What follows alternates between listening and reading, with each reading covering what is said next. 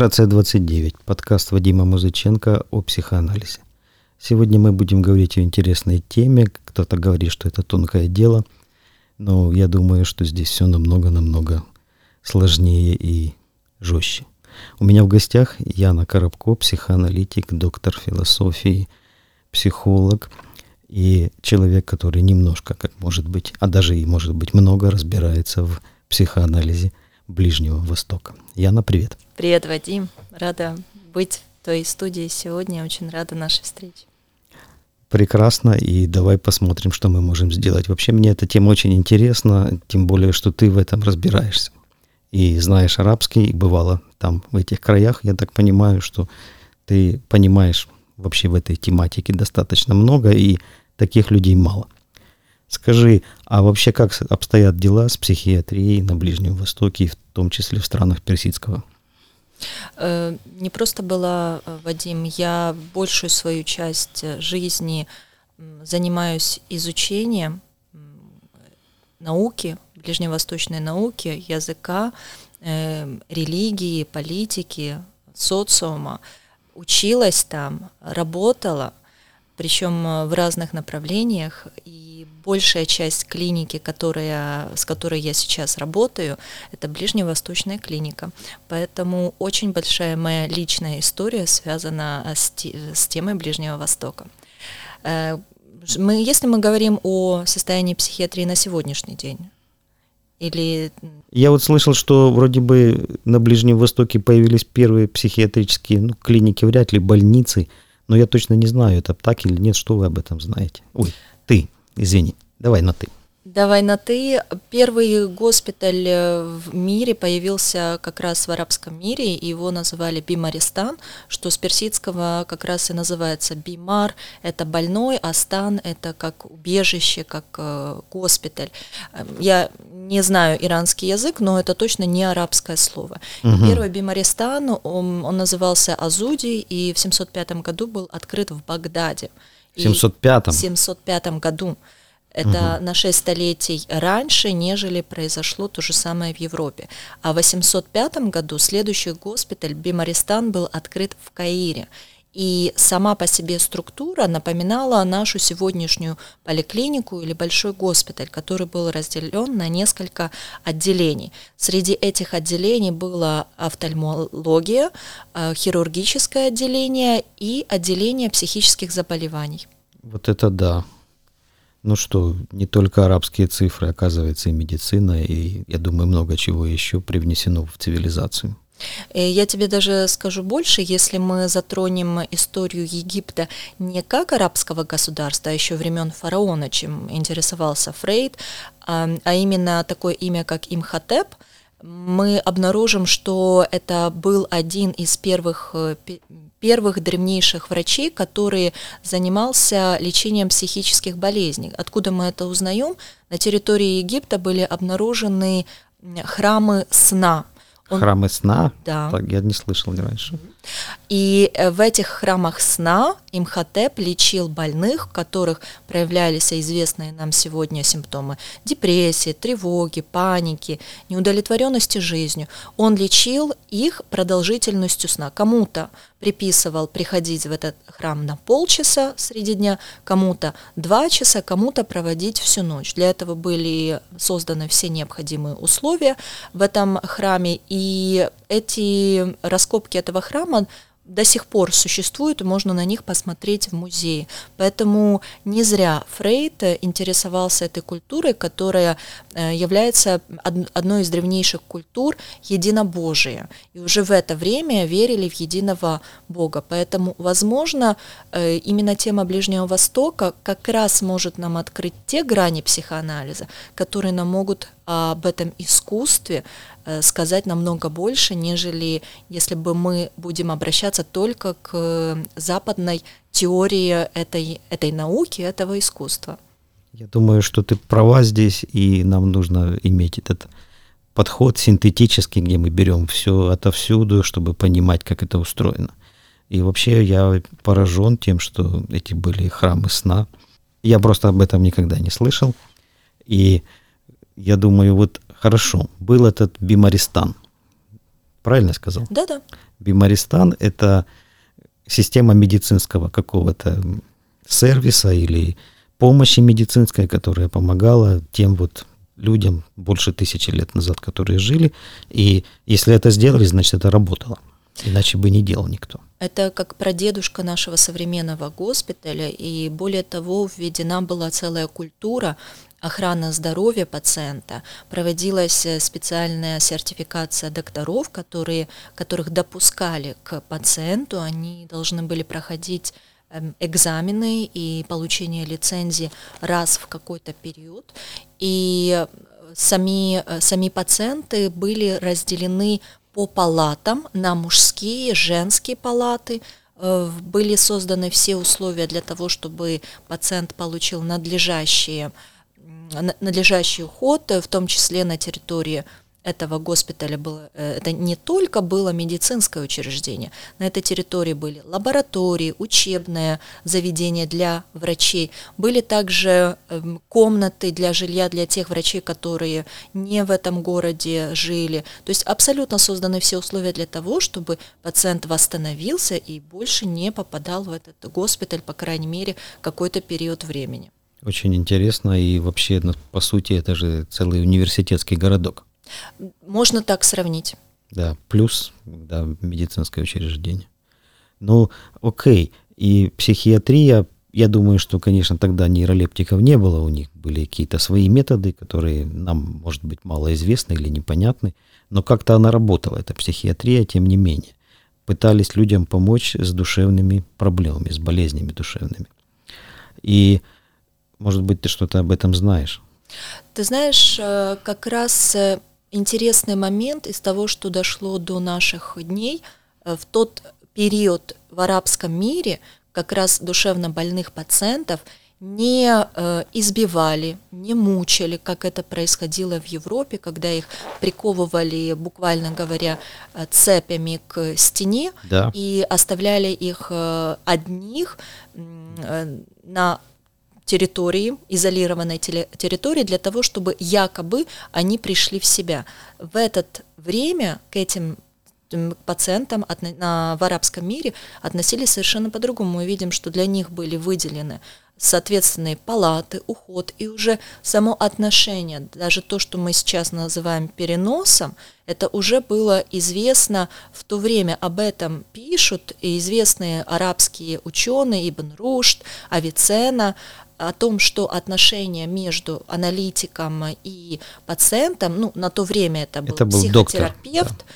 или доктор, имеет э, значащую роль, и они описывали то, каким образом именно взаимодействие, уход, забота доктора за своим пациентом творили чудеса, что пациент буквально на глазах преображался, и при этом они не делали каких-то сверхъестественных для этого усилий. Очень интересно вообще. Здорово, как смотри. Но мы это хорошо знаем теперь из нашей теории, мы это все изучали. А вот такой момент. Ты вспоминаешь европейскую психиатрию, или это уже даже не знаю, как назвать. Да, действительно, людей приковывали, их оставляли надолго одних, в холоде, их обливали холодной водой, их подвешивали, их не кормили. Но там был один такой момент, который очень интересен и для современной психиатрии тоже, и особенно для клиники психоанализа, где мы имеем дело с психозами. Это, это все жесткое, жестокое обращение, и ничего в нем нет правильного и хорошего, я осуждаю это все. Но другого тогда не было. Было направлено на то, чтобы пациент признал себя больным и таким образом символически разместил себя в системе отношений с другими людьми. Потому что обычно, когда у человека психоз, он говорит, со мной все хорошо, это вы все остальные ненормальные. Вот что было в Бимаристане? Может быть, что-то известно или просто в этих практиках ближневосточных лечения душевных болезней? Ты не знаешь? Ты знаешь, до нашего момента дошли рукописи известных арабских ученых, в которых они как раз в это время и зарождаются первые попытки объяснить безумие и какие-то элементы. Мы не можем говорить о том, что была создана полная картина того, что, чем является психоз. По правде говоря, мы даже сейчас не знаем, что такое психоз. Я, проработав в государственной психиатрии несколько лет в отделении тяжелых критических э, состояний Да. нас до сих пор э, не только у меня, у моих коллег и на Западе я очень много общаюсь, нету понимания того, что действительно вызывает психоз и что действительно э, происходит. Для кого-то срабатывает что-то одно, для другого это настолько индивидуальная картина, которая рисуется аналитиком и пациентом в этот момент, что такую деликатную тему и такую неисследованную, как психоз, было бы неправильно э, сводить к одному знаменателю. Совершенно верно. Но отвечая на твой вопрос, конкретно о психозах были рассмотрены какие-то элементы. И рассматривал даже э, Авиценна и Альсени в тот момент э, психоз как э, заболевание души. И разделялась душа на несколько под, под дивизий. Такие угу. как отделения такие, части души. Части души, которые описал Фрейд позже в качестве сознательного, бессознательного, предсознательного. Но в арабском мире на тот момент существовало, существовало другое название этим категориям, но тем не менее сам смысл того, что есть какая-то часть души, которая не полностью осознается, которая тобою может контролировать, как что-то внешнее, но находящееся внутри тебя, которое влияет на то, каким образом у тебя проистекает жизнь. Есть какая-то часть, которую ты можешь контролировать, ты хозяин этой части. Эм, если я не ошибаюсь, название даже, по-моему, Рух Аль-Лавама э, этой части. Так. И это то, что аналог бессознательного? Это, Или это сознательное? Это как раз ты понимаешь, там настолько тонкая грань, что это очень приблизительное такое сравнение конечно. с фрейдовской топикой, но, э, конечно, то, что они подразумевали под рухом Аллавама, в себе еще включало те этнические, культурные особенности, но, тем не менее, уже существовало разделение на три категории, не пять, не шесть, не одну. Уже было что-то, о чем в арабском мире говорили – Э, касательно основ психоанализа, который потом ведет Фрейд. А именно, о чем говорили в древнем арабском мире. Уже было понятие переноса. Да. Уже было понятие разделения на сознательное, бессознательное, предсознательное.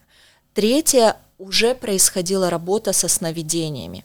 Сновидение было огромнейшим источником получения информации о том, что происходит с пациентом. Очень многие врачи, даже не психиатры, интересовались тем, а, как спит пациент, что ему снится, и уже было понимание того, что есть какой-то сон, который является остатк, дневными остатками, а есть сон, который говорит о чем-то, что спрятано от самого пациента. И очень интереснейшие сонники, которые э, какие-то элементы из них еще остались в наше время, каким образом расшифровывают э, сновидения пациента.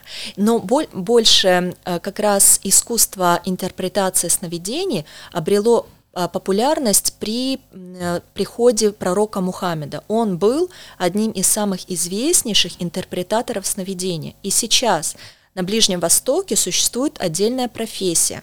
Это интерпретатор сновидений. На египетском канале до сих пор идет одна очень популярнейшая, одна из самых пиковых и хитовых э, передач.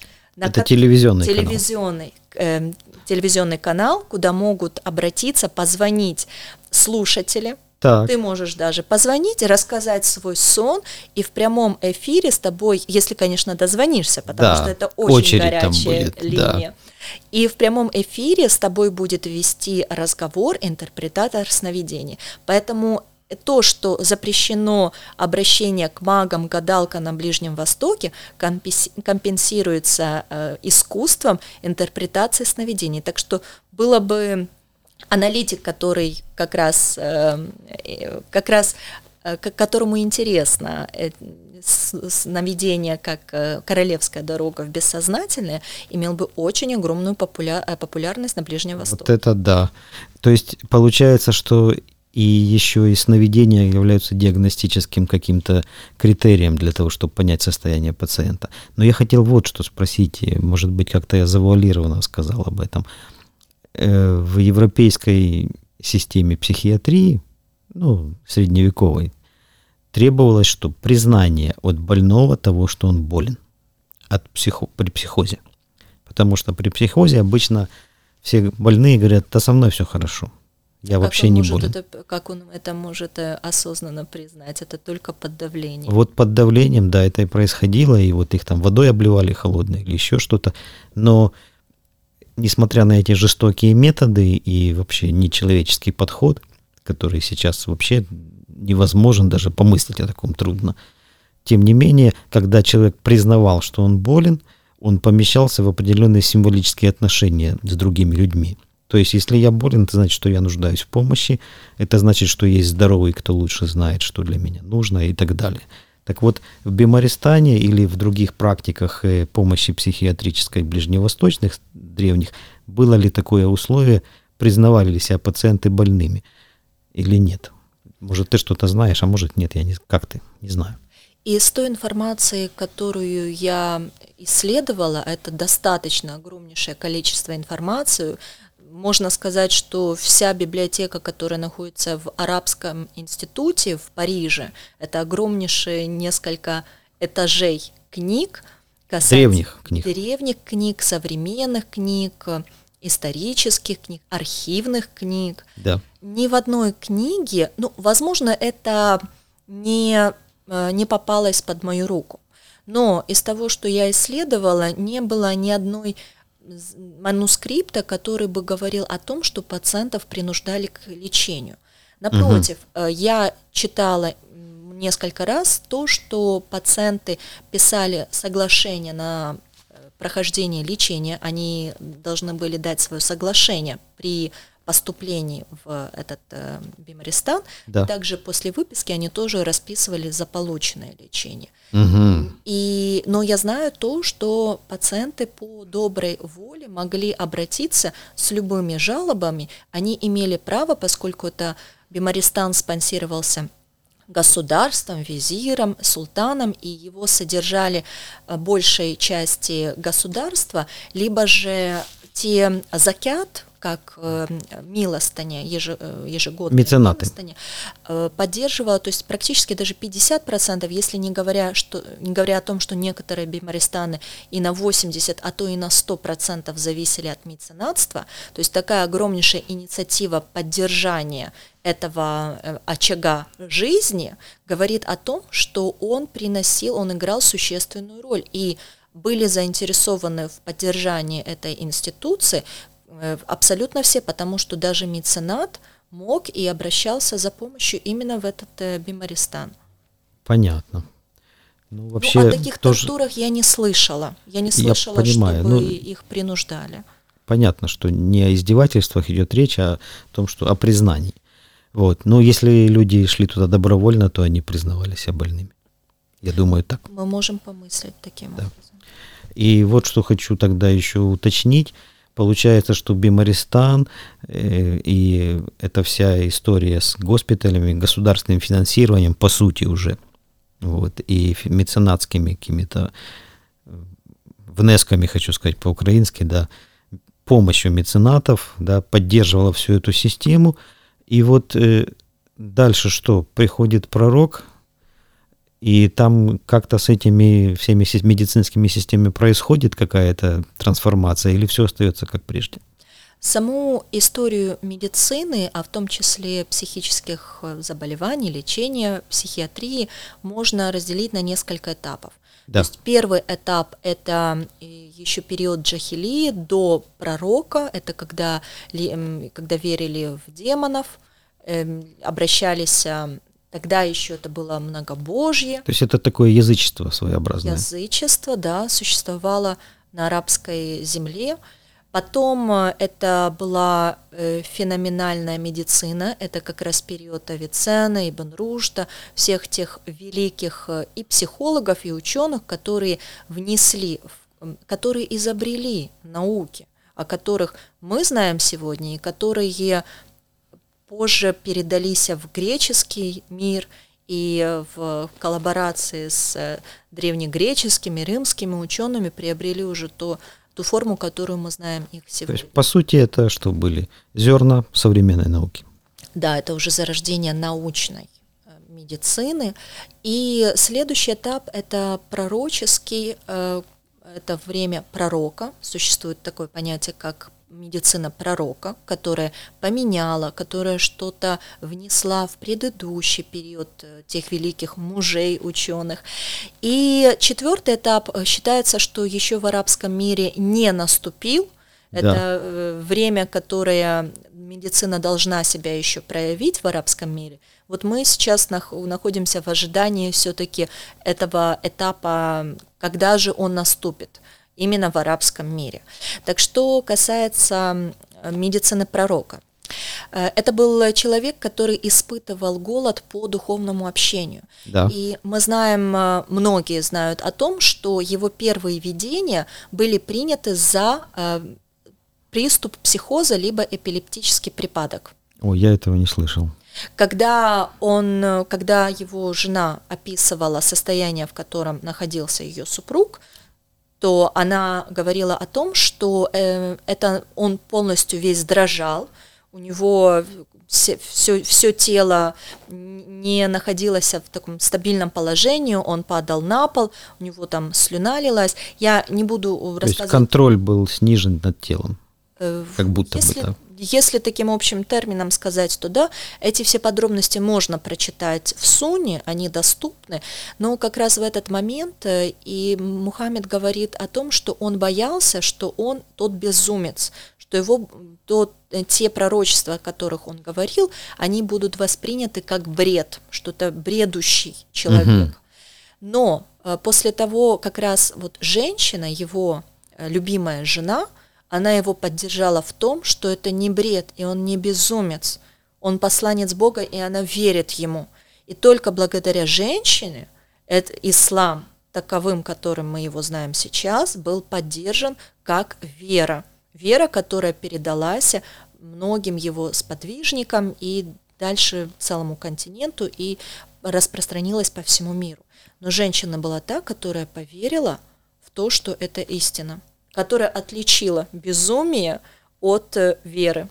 Ну, я так понимаю, что это было э, только в начале его деятельности. Вряд ли, если бы у него всю жизнь было такое состояние, кто-то принял бы его за пророка. Безусловно, конечно, это произошло уже на половине его жизни, и это он рассказывал, э, пророк Мухаммед, о том, что именно в таких припадках эти пророчества и происходили.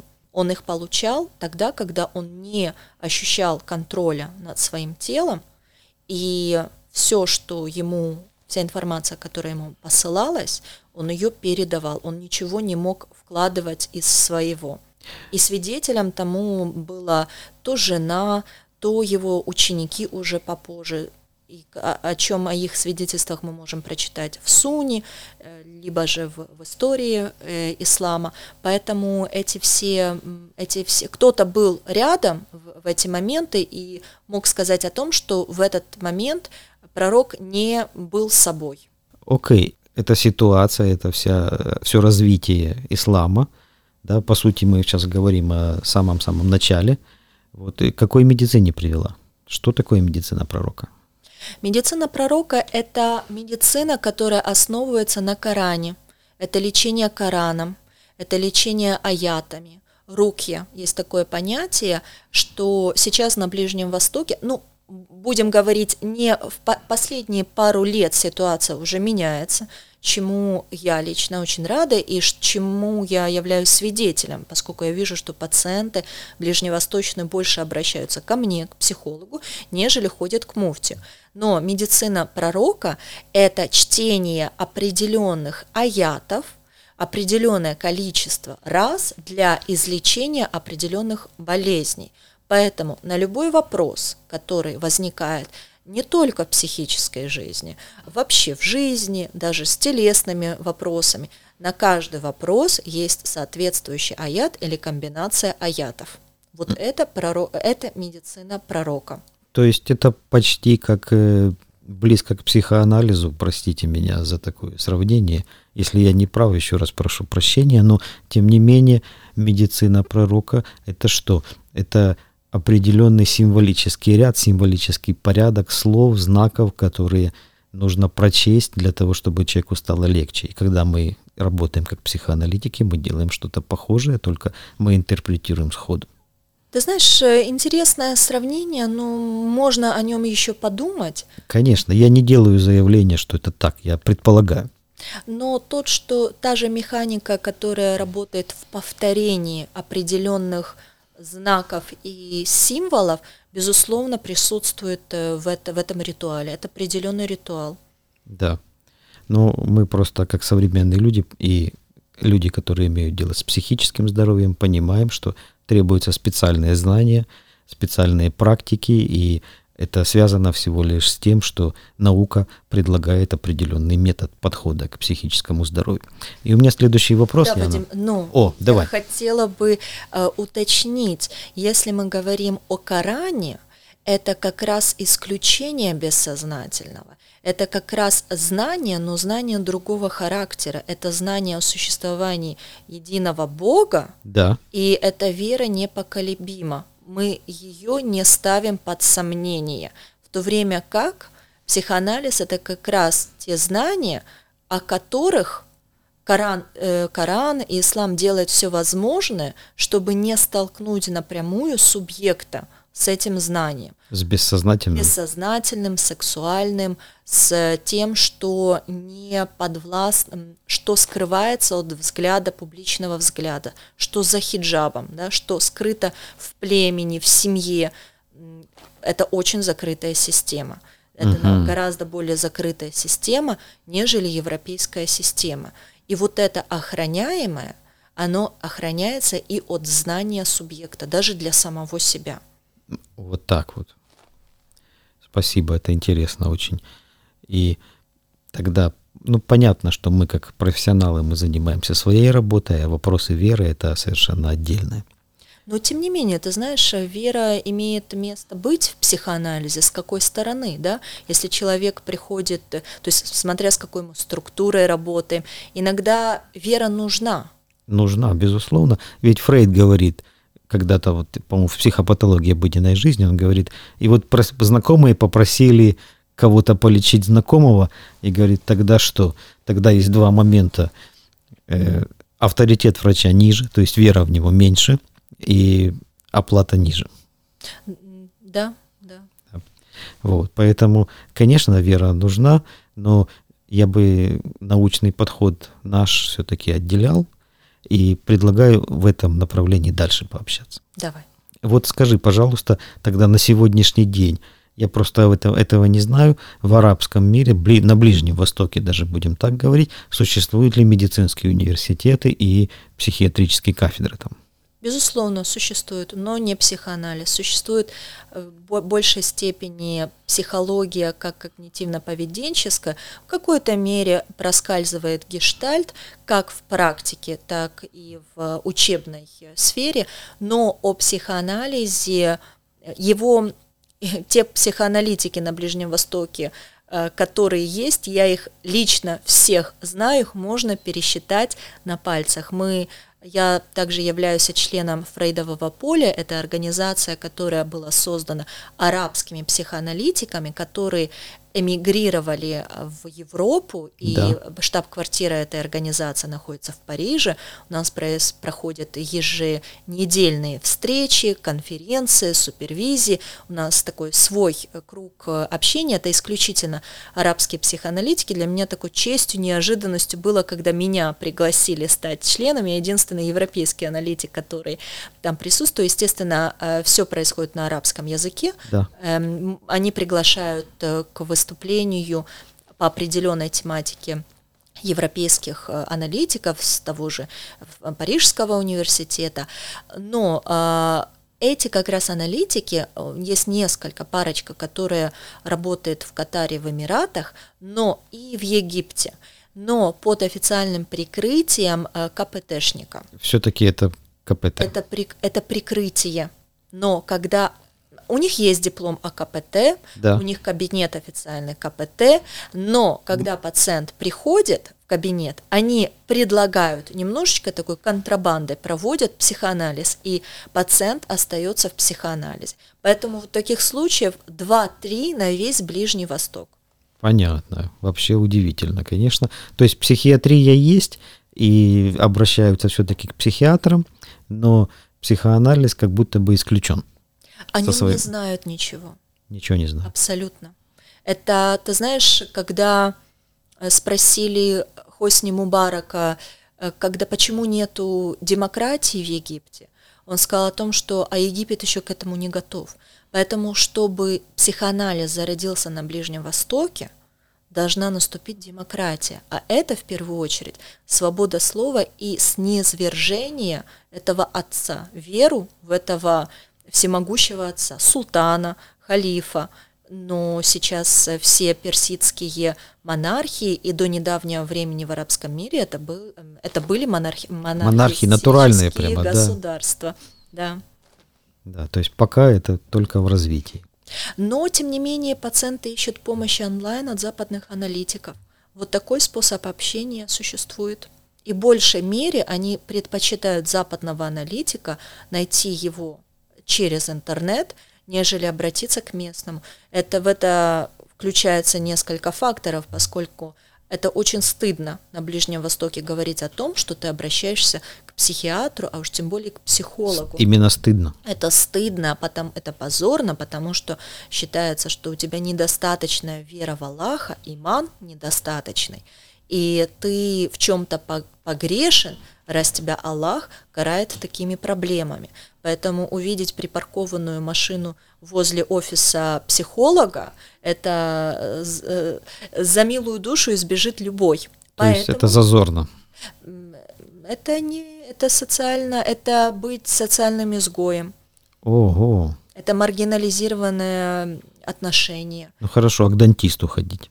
Это нормально. Нормально. Да. То есть то, что касается тела, нормально, а душевная жизнь все-таки это стыдно. Очень, очень дискриминировано отношение. Поскольку безумие, о нем писал, пишется и в Коране, говорит и Коран, что это э, владение демона, что это дела шайтана. То есть mm это шайтан, который проник в душу, а значит э, человек, э, человек шайтан ходит. Вот даже так. Только так. То есть третья сила, которая возникает, которая ничего не известно, но она проявлена через человека. Человек-шайтан. Но, тем не менее, что-то меняется. Меняется, и после короны, после этого локдауна, когда люди действительно оказались в такой изоляции один на один со своими симптомами, появилась необходимость как-то спасать население. И появились очень различные инициативы, как платформы поддержания психического здоровья, которые, э, на которых пациент может получить квалифицированную помощь от любого психолога с любой точки мира. Это как... онлайн-платформа? Это онлайн-платформа, да, который, конечно, приним... Э, эта платформа проводит тоже свое э, тестирование. Ну, естественно, необходимо владеть языком для того, чтобы общаться с арабским пациентом, потому что когда они приходят к тебе на сеанс, они предпочитают говорить на своем родном языке. А как иначе для психоанализа? А как иначе? Ну, эта платформа, это что-то новое, она недавно возникла, после пандемии. Да, два года назад. Два года назад. Популярность обрела, она существовала, может быть, немножечко еще раньше, но популярная стала, очень популярная за последние годы пандемии. И помощь, которую оказывают специалисты, это благотворительная помощь или они зарабатывают? Бывают различные разные формы. пакеты. Есть пакет, который спонсируется, поддерживается меценатами, поддерживается Министерством здравоохранения. Допустим, если я сейчас говорю о платформе, с которой я сотрудничаю в Арабских Эмиратах, э, на какие-то периоды, допустим, к праздникам они проводят э, кампанию бесплатных консультаций. Консультации оплачиваются аналитику, но пациент за это ничего не платит. Также аналитик может сам предложить, допустим, бесплатные консультации для того, чтобы показать пациенту, с чем можно работать, то есть создать какой-то свой круг пациентов. Но э, по большей части это классические консультации, которые происходят за тем же принципом, что и очные. Платные консультации, цена которых оговаривается. Понятно. Очень здорово вообще-то. Очень здорово и интересно. Мне кажется, ты присутствуешь в этом месте переломном, где происходят изменения, которых раньше не было. То есть возникает то новое, чего не было раньше. Ты знаешь, я этих изменений очень хотела. Я когда 10 лет, э, ну, может, не 10, 8 лет начала, переехала на Ближний Восток, начала работу с ближневосточными пациентами, я мечтала о том, чтобы эту культуру начать создавать. И я своими усилиями присутствовала э, при том, чтобы донести, сначала такую просветительскую работу провести о том, что э, без этих страданий можно жить, что можно получить облегчение. И написала книгу о том опыте, которым я, западный аналитик, приехавший в, в культуру, в которой вообще не существует понятия психологических консультаций, начала свою психологическую практику. Эта книга называется «Психотерапия для арабов» или «Развитие психоанализа э, и э, сферы э, ментального здравоохранения в, араб, в арабо-мусульманском мире. Название длинное, но оно в себе включает как раз все те нюансы, о которых э, говорится. Передает суть. Угу. И эта книга на каком языке? Книга на английском, она доступна на Amazon. Мы какие-то элементы этой книги я э, перевела на русский язык, и они доступны на моем YouTube-канале. Ой, было бы интересно. Яна, спасибо что ты сегодня пришла и рассказала так много, но мне недостаточно. Я остаюсь с нехваткой, и я хочу тебя пригласить на продолжение нашей беседы, потому что мы только-только начали, и это огромный пласт работы, и это очень вдохновляет, то, что вот 10 лет назад этого еще не было, а сейчас что-то появляется. Спасибо тебе большое, мне было очень приятно и интересно тебя слушать. Спасибо, и мы увидимся еще. Это был подкаст «Генерация 29» с Вадимом Музыченко и доктором философии, психоаналитиком, психологом Яной Коробко. Яна, спасибо, до свидания. Спасибо, Вадим.